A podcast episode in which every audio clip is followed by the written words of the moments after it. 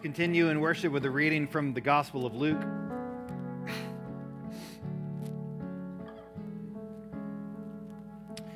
Jesus unrolled the scroll and found the place where it was written. I'm backing up a little bit, Nina. Sorry. The Spirit of the Lord is upon me because He has anointed me to bring good news to the poor. He has sent me to proclaim release to the captives and recovery of sight to the blind, to let the oppressed go free, to proclaim the year of the Lord's favor. And he rolled up the scroll and gave it back to the attendants and sat down, and the eyes of all the synagogue were fixed on him. And then he began to say to them, Today, this scripture has been fulfilled in your hearing. And all spoke well of him, and were amazed at the gracious words that came from his mouth. They said, Is not this Joseph's son? And he said to them, Doubtless you will quote to me this proverb Doctor, cure yourself. And you will say, Do here also in your hometown the things that we have heard you did at Capernaum. And he said, Truly I tell you, no prophet is accepted in the prophet's hometown. But the truth is, there were many widows in Israel at the time of Elijah when the heavens were shut up three years and six months. And there was severe famine over all the land. And yet Elijah was sent to none of them except to the widow at Zarephath in Zidon. There were also many lepers in Israel at the time of the prophet Elisha, and none of them was cleansed except Naaman the Syrian. And when they heard this, all in the synagogue were filled with rage. They got up and drove him out of town, and they led him to the brow of a hill on which their town was built, so that they might hurl him off the cliff. But he passed through the midst of them and went on his way. This is the word of the Lord. Thanks be to God. Have a seat, everyone.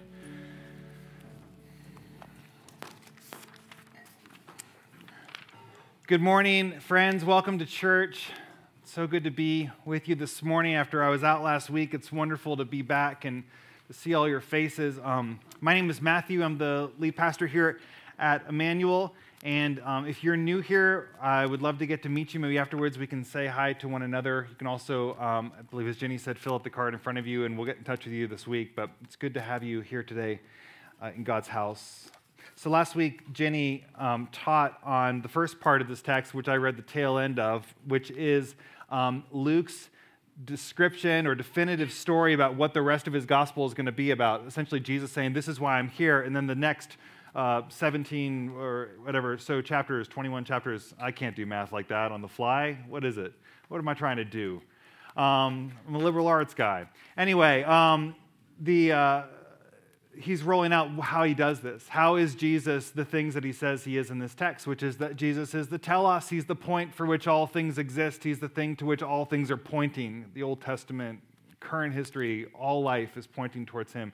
That Jesus came and was empowered by the Holy Spirit, that the Holy Spirit is the animating and energizing force and power that allowed the work of Christ to happen on the earth and continues to be the animating force behind the work of Christ on the earth that Jesus came for the marginalized and poor, the oppressed, to set them free, to liberate the captives. And finally, that Jesus came to, uh, to, to bring a year of Jubilee.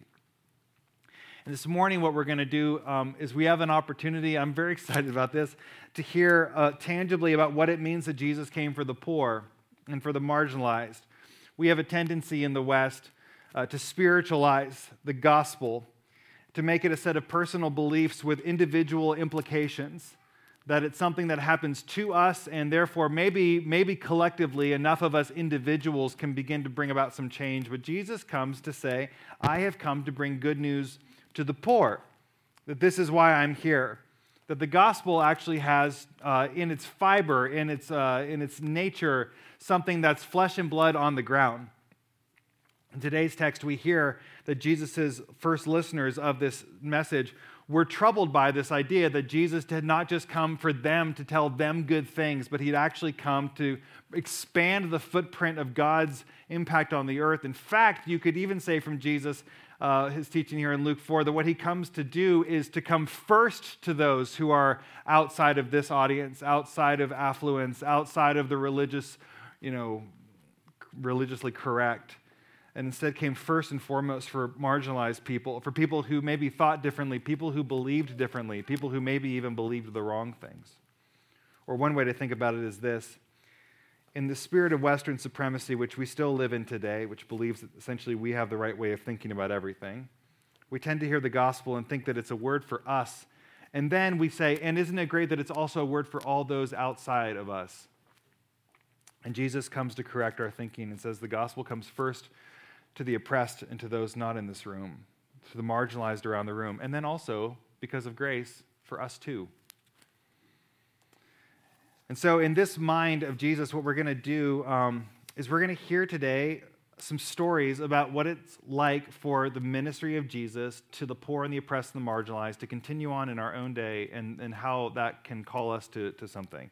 So we have David Roth. I'm going to have him come up here in a second, but he's the director of Memorial Drive Ministries, a multi use campus on, in Clarkston on Memorial Drive that's used by different communities of faith and different nonprofits in order to provide tangible needs and spiritual needs, emotional needs, uh, material needs to those who find themselves displaced from whatever place they're fleeing violence and political instability to our backyard in Clarkston, just down the road. And David is the director of this campus that seeks to meet all of these various needs and so I asked David, because uh, he's recently been doing something pretty cool, which I'm excited to, for him to tell you about, for him to come and share today. So we're going to do something a little different. I'm going to have him coming up.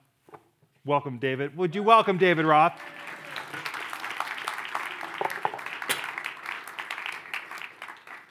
This is going to be so cool and casual, just, just a couple of very lanky people sitting on stools. Um, so let's see, here's your mic. There you go. Thanks. So, David, um, first of all, welcome. Thanks. Glad to be here. I'm so glad Thanks you're for the invitation. Yeah, of course. We're so glad you're here too. Um, David, why don't you, I'd uh, love for you to begin by giving us just sort of the current landscape uh, globally for displaced peoples. Sure. So, when we talk about displacement, uh, we're talking about people who have had to flee their home due to a fear of persecution a fear of violence, a fear of danger. Um, globally, uh, with some of the numbers to give you some of the biggest kind of context to start with, and then we'll drill down to um, what it looks like here in Atlanta more locally. But um, globally, there's about 84 million people who have been displaced. Uh, that's the highest number uh, in recorded history. And uh, as I go through some of these numbers, you'll hear me say the highest number in recorded history multiple times. Um, 34, or excuse me, 35 million of that 84 million um, people who are displaced are children. So those who are displaced are uh, disproportionately women and children. Um, and also, I think it's important as Americans for us to note that since um, 2001 and the US military went into Afghanistan, uh, the Brown University's Cost of War project uh, estimates that about 5.9 million to 6 million Afghans have been displaced in that country. So 6 million uh, Afghans uh, displaced since 2001. So starting there um, with some of the kind of numbers helps get your kind of hands around globally what's going on. The other thing you might think to yourself, well, like maybe displacement's growing, but maybe the global population's growing even faster, so maybe it's not all that bad. But um, that would also be incorrect, unfortunately. So the, the percentage of people who are displaced uh, in the world is also accelerating to the point where now, um, for the first time again in recorded human history, um, over 1% of the human population on the globe is displaced. So mm. more than one out of every 100 people who live um, here on planet Earth uh, is displaced from their home due to a fear of danger. So um, the picture that emerges is uh, that we as a human community are displacing one another faster than we're finding solutions for those who are displaced. Um, and that's really the heart of the crisis. Um, and that's a crisis that won't be solved without local communities that are committed to being a welcoming space for those who flee danger uh, and that have a track record of being able to build community in the midst of uh, diversity. So um, that's some of the global context. That's awesome. So tell us about Clarkston. What's special about Clarkston?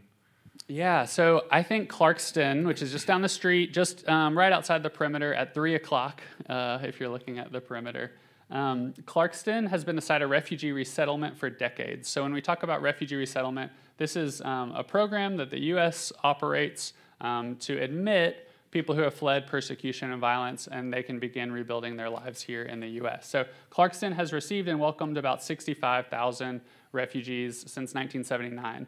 Uh, so now it's actually one of the most diverse square miles in all of America. Um, a lot of sites around the country that do refugee resettlement become kind of a, a magnet for one people group, but Clarkston has a, kind of a super diversity of people um, from wars again since 1979. So everything from Vietnam, Bosnia, Kosovo, um, Ukraine, Congo, Somalia, Myanmar, um, Iraq, Afghanistan, Syria. So, so many um, people groups kind of in our, our backyard and in the neighborhoods around the Memorial Drive campus. So, Clarkston's a really, really neat place. Also, I'll uh, let you know, great food. So, come eat in Clarkston anytime you can. Yeah. Yes. Um, uh, so, what do you do? What's your nine to five at, at MDM? Yeah, so I'm the director of Memorial Drive Ministries. So, as Matthew was saying earlier, we're a shared campus, a shared space for about 14 different congregations, nonprofits, ministries, recreation groups, and community groups that are serving the diverse community of Clarkston, mostly resettled refugees, but um, anyone who's kind of in our, our neighborhood and our area. So, that looks like Sunday, worship in um, five or six different languages every Sunday.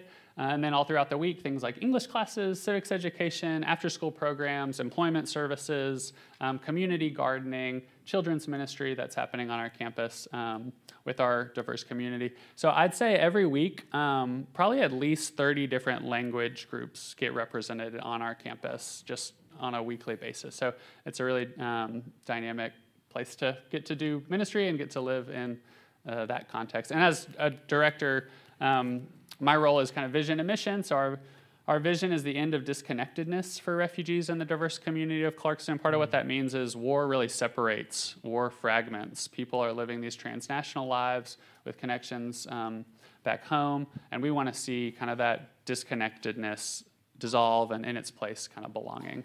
So that vision and mission piece, collaborative partnerships with our on-site partners, and then um, day-to-day management and fundraising also is part of my, my work. So it's worth mentioning. Always. it's on my job description, my performance eval, so yeah. I have to I have to say it. That's awesome.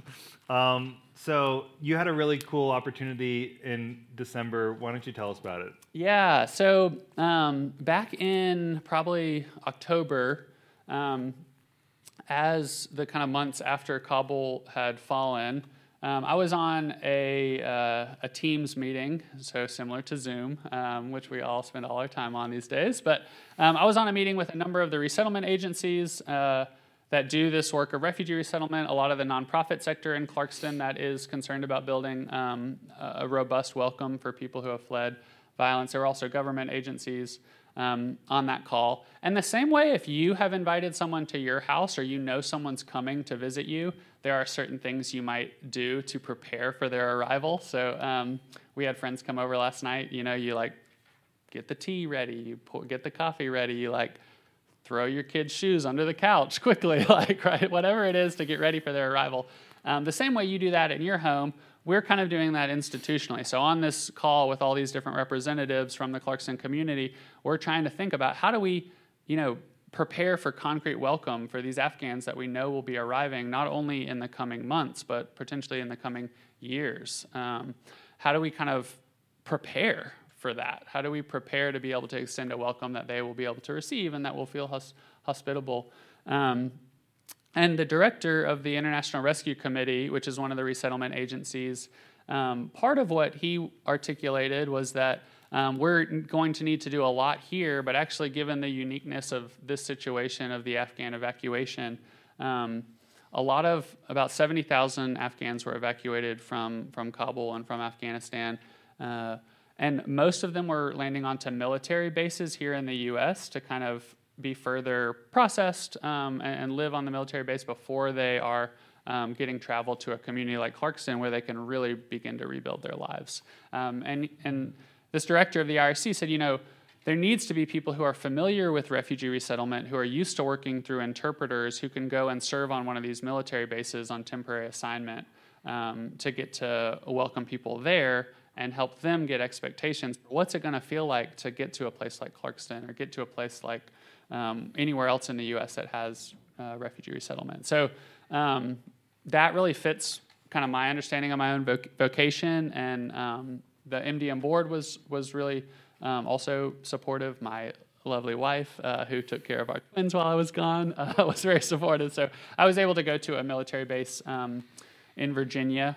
Uh, outside Richmond and get to serve in that capacity. So, helping um, Afghan families who are living on the base move through the process so that they could, um, again, come to a place like Clarkston and begin rebuilding their lives and, and hopefully be able to communicate to them in real time what can you expect, what can you not expect, um, and doing a lot of that work through interpreters who we were working closely with.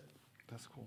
So, uh, any like things stand out, special moments, special stories? Yeah, I was thinking about this um, question as I prepared. So, um, I was there from November 29th through December 29th.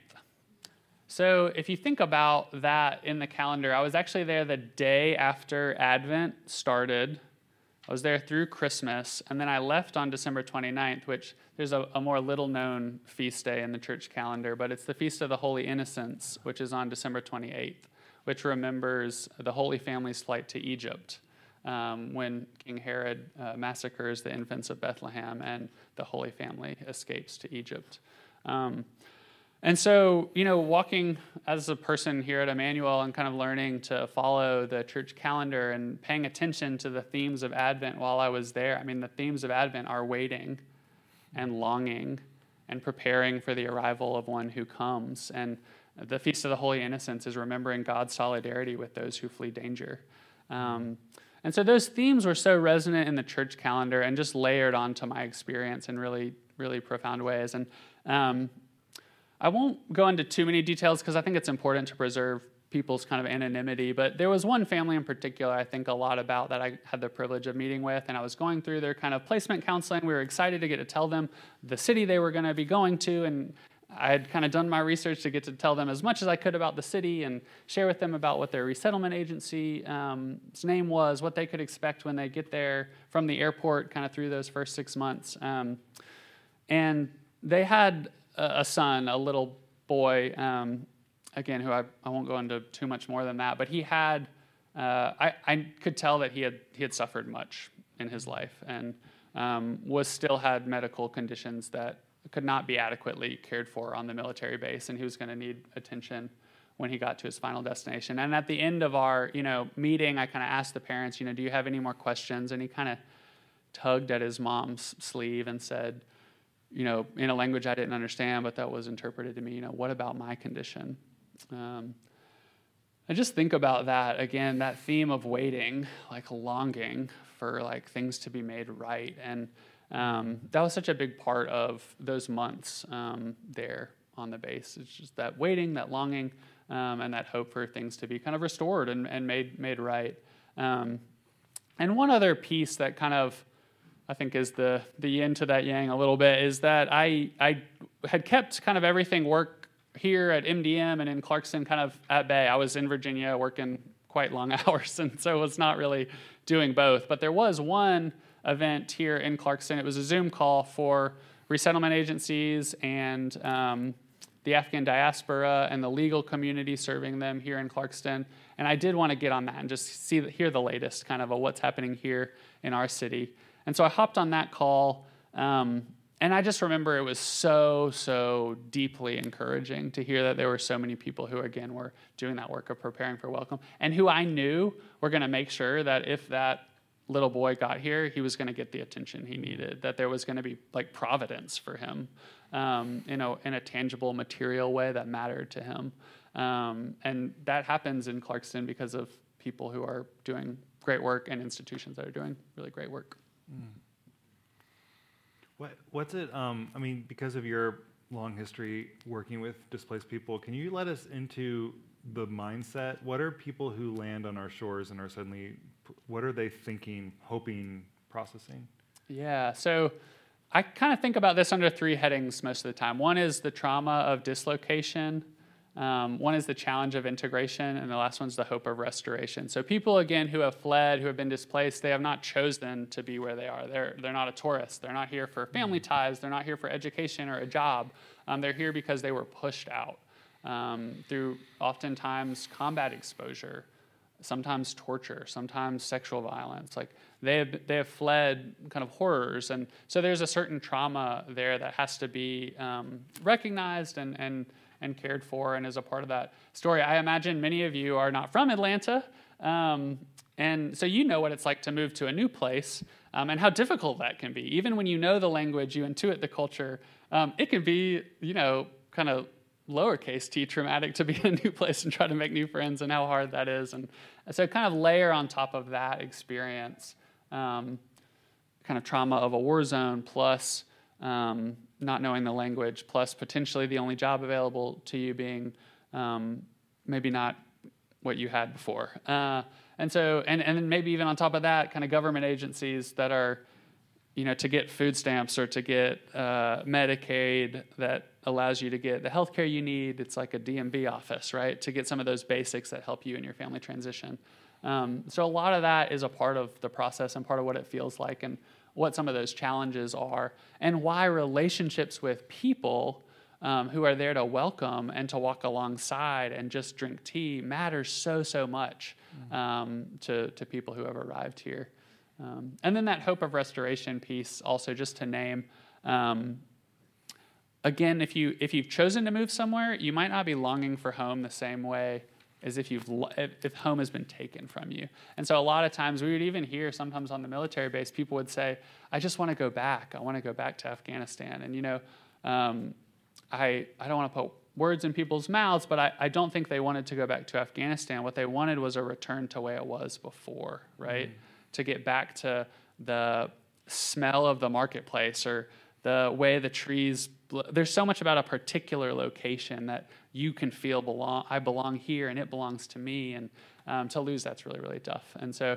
that's a long transition. And so people who feel at home here and can say you know like i see the wind blow through the trees here i know what the stars look like at night here like let me show you how much i love my neighborhood and the geography here and get to invite people into that is a really powerful thing hmm. um, it's really beautiful david I um, one of the things uh, this one of the things I love so much about David. I've known I guess we've known each other for about four years now. Coming up from four years. Yeah, I think that's right. Um, is that even though I've known David in different roles, like his heart has always been particularly attuned to this this gnawing need around us, and has uh, through his heart and his vision has I think invited me and our team and everyone who gets to be around David to really see like that's what incarnation is. It's when you it's when you um, enter into the skin of another person's experience. They're not a problem to be solved. They're a person to be known and i'm just so grateful for your heart it's um it's changing my heart let, can you let us know what is uh what this moment that we're living in right now how is this particular moment um like unique maybe yeah so um i'm also thinking through if I'm being long-winded, cut me off or whatever we need to do. I feel you're like great. I'm you're great. Long, but, um, yeah. So the particular moment we're in, in, in, particular in relation to Afghanistan, in some ways it's not particular. So um, the the needs of people who flee danger um, are the same in, in many ways everywhere. So what's un- what's what's not unique is the the flight from persecution. That's something that's true from the Congo to Myanmar um, to what's happening in Afghanistan, and the resettlement system also. Um, to and what's happening in Clarkston is trying to provide for people, whether they're from Afghanistan or Syria or Congo or Somalia or wherever. Um, so I think some things are are actually the same. I think what is unique and is worth mentioning. Um, there is such a direct moral calculation in Afghanistan in particular that's really close to people's hearts, especially Americans. And um, that is worth naming, I think. So I had, when I was in Virginia working with a couple of the other caseworkers who I was there with, you know, they were doing the same thing I was. We were walking to one of our assignments one day, and I just kind of asked, you know, like, what makes you a humanitarian? Um, one was the daughter of Pakistani immigrants. One was a dual citizen, Spain and U.S. So really different social locations, and I just wanted to, you know, hear what makes you a humanitarian? And um, all three of us kind of named like 9 11 and the US involvement um, in the war on terror and um, the wars that stretched from Afghanistan, Iraq, Syria, the Philippines, Somalia, Libya, um, and the human toll of those, those um, interventions. And so all of us mm-hmm. felt compelled to do something to try to move that needle in the opposite direction. Um, and again, that, that moral calculation of like, if someone has been an interpreter for the US government, for the DoD for 10 years, and has been promised, you know, three years ago that they're going to get a visa, and then when the U.S. evacuates, that person gets left behind, like for their family to potentially kind of fall prey to the Taliban. I mean, that doesn't take like a philosophical argument about. There's like a visceral moral reaction that says that's wrong, that's unjust. Like something needs to be done to make that right. Um, and so that's again what. Um, what we're hoping will not only be a kind of short-term evacuation. Like after um, Saigon fell in Vietnam um, decades ago, there was resettlement of hundreds of thousands of Vietnamese refugees for years and years and years. And I, I, I worry sometimes that the U.S. in this case, in Afghanistan, which was a longer war than Vietnam and displaced more people than Vietnam, will not will have a short-term memory we'll have amnesia and not meet our, yeah. our our moral obligations and so i think it's really important for christians and for churches to be able to stand up in the public square and speak clearly about like no this is a long-term this is a long-term commitment to um, care for those who flee violence especially when we have some direct connection to the people of that country there's a belonging that exists between americans and afghans in a very direct way yeah. um, now so, like when it comes to justice, you just mentioned like there's you know there's something there's global justice, which is sometimes I think feels like how does anyone ever begin to? But there's local justice. There's things that we can be advocating for even in our own elections and stuff like that. What is that? How can we be advocating for justice for these people? Yeah, that's a great question, and that's kind of where I wanted to go. Also, kind of more local ways. Um, so there's an event coming up um, on February 10th. Uh, every year there's what's called the New American Celebration, and this is kind of the advocacy day um, at the Capitol here in Georgia, where Georgians stand up and say, you know, Georgia loves refugees. Refugees and immigrants contribute to our state. They're part of our neighborhoods. They go to school with our kids. They're, they're people we care about, and we want to make sure that our state and the policy landscape is welcoming for these folks who are, again, our neighbors and our friends and people who have visited our our homes and who we work alongside every day. Um, so mark your calendars. That is February 10th from 10 a.m. to 11 a.m. Um, you can find out information on MDM's Facebook page. We like pinned that as the top post right now. Um, you, it's a live stream, so you don't even you, you don't have to go to the Capitol. You can live stream it, but your participation matters because those numbers, people are the, at the Capitol are looking at how many people attend such events? Mm-hmm. Um, how many people care about this? How many people is that close to their heart? Um, and so that's a great opportunity to get involved. And I'll also just really celebrate. There's been a lot of work that has been incredibly inspiring over the last two and a half years here in Georgia. Um, there's been a bipartisan global talent study committee to figure out how to make Georgia's economy work for all Georgians, including those who are foreign born. Um, and that's been really powerful. One of the recommendations that's um, moving through the legislature here in Georgia right now is HB 932, which would make uh, Georgia public universities and colleges um, to, like in state tuition available to refugees and Afghan allies from the day they arrive here um, which is huge. Like that would make a difference to the families in Clarkston and to the families um, that we're serving. And not only that, it would like definitely benefit the Georgian economy. so it seems like a slam dunk. And um, so that's some of this activity that's going on now, and you can learn more about that at that um, New American Celebration. And again, you can find that information on MDM's Facebook page. Awesome. So, what about um, are there practical things that we can be doing as a church? I know there actually is one opportunity which we have some flyers on the table, but just tell us how can we practically, as Emmanuel, be about this work? Yeah. So um, as Matthew just mentioned, on your way out the door, there um, are flyers for our current uh, big push, which is a bedding in a bag. There it is. Um, bedding in a bag donation drive. So a lot of, especially Afghans, but really all the refugees who are arriving to Clarkston um, are arriving with really little to no luggage. Um, and so there's an organization called the Welcome Co op that is responsible for outfitting their apartments and, and getting the apartments ready for people to move into their first apartment in this first place in which they will live here in the US. Um, and part of that is uh, bedding.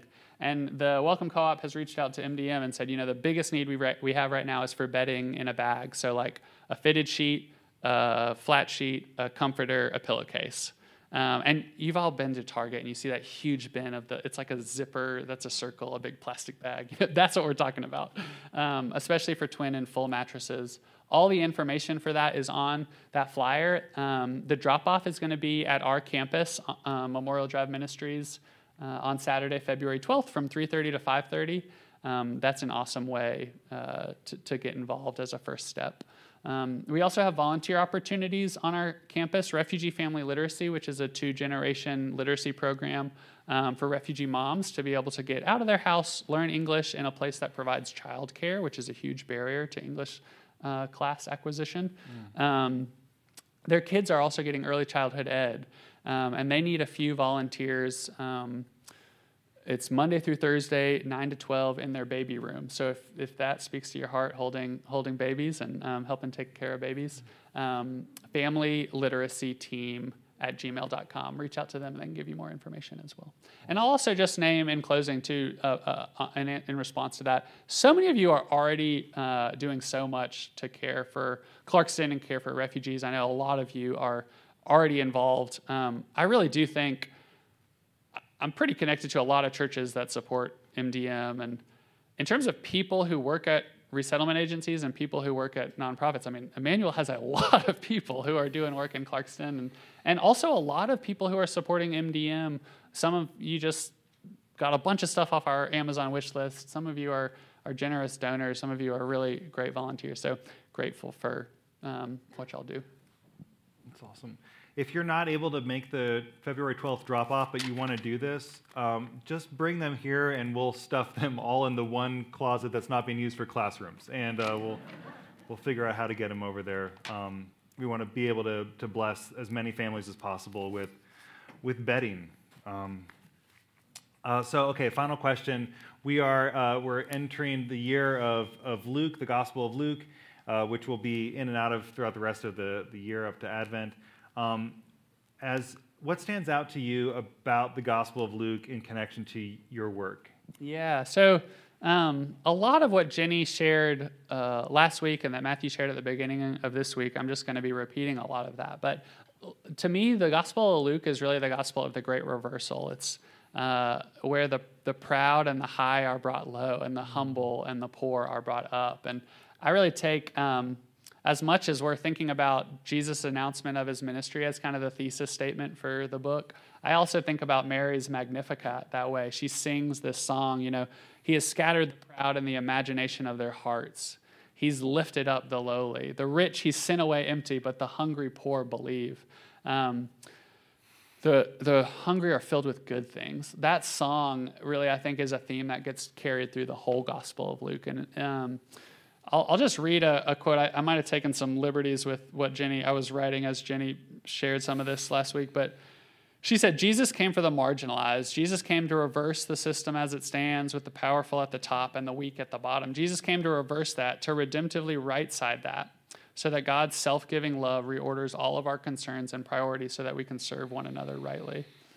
So we have to ask ourselves Am I close to Jesus if I'm not close to the poor? Am I close to Jesus if I'm not proximate to the poor, the stranger, the oppressed, the outcast? And I love that because that short summary is both a proclamation of good news, it's a proclamation of something that's true that God has done, and then it asks us a kind of weighty moral question about how our lives might better stand in line with that kingdom of God. Mm-hmm. And um, I think that's the gospel. It's this proclamation of something God has done, and then a question about how we might live in the light of that. And so I'm so grateful to get to walk through um, the Gospel of Luke with you guys in the coming months. Amen.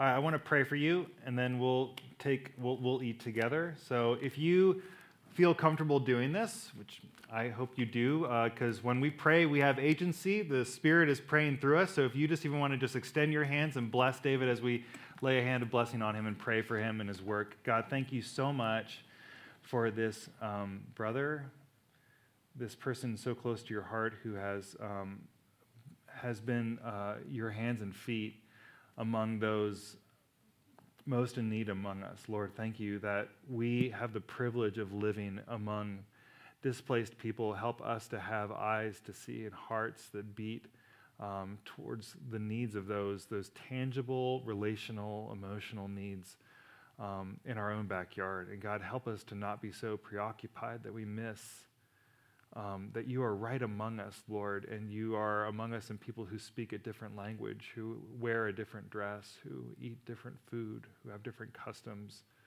but who are human, flesh and blood, Lord. I pray for this man. I ask that you would please put your hand of blessing on him and everything he touches.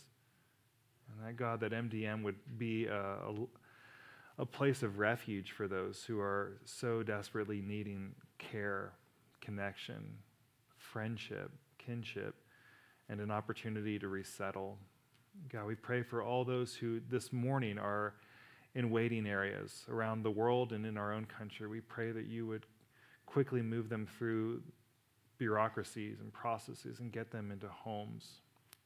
And Father, we pray that we would always at Emmanuel be a physical extension of your welcome to those who are needing your love and needing, uh, Lord, needing your welcome.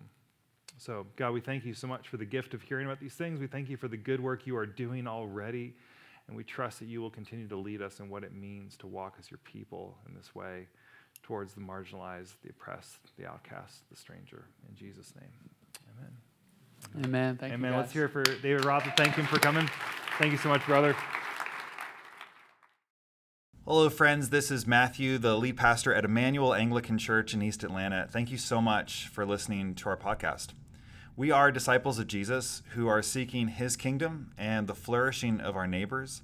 And if you want to find out more about Emmanuel and what's going on, just hop over to our website. The address is Emmanuel, that's with an I, emmanuelatl.org.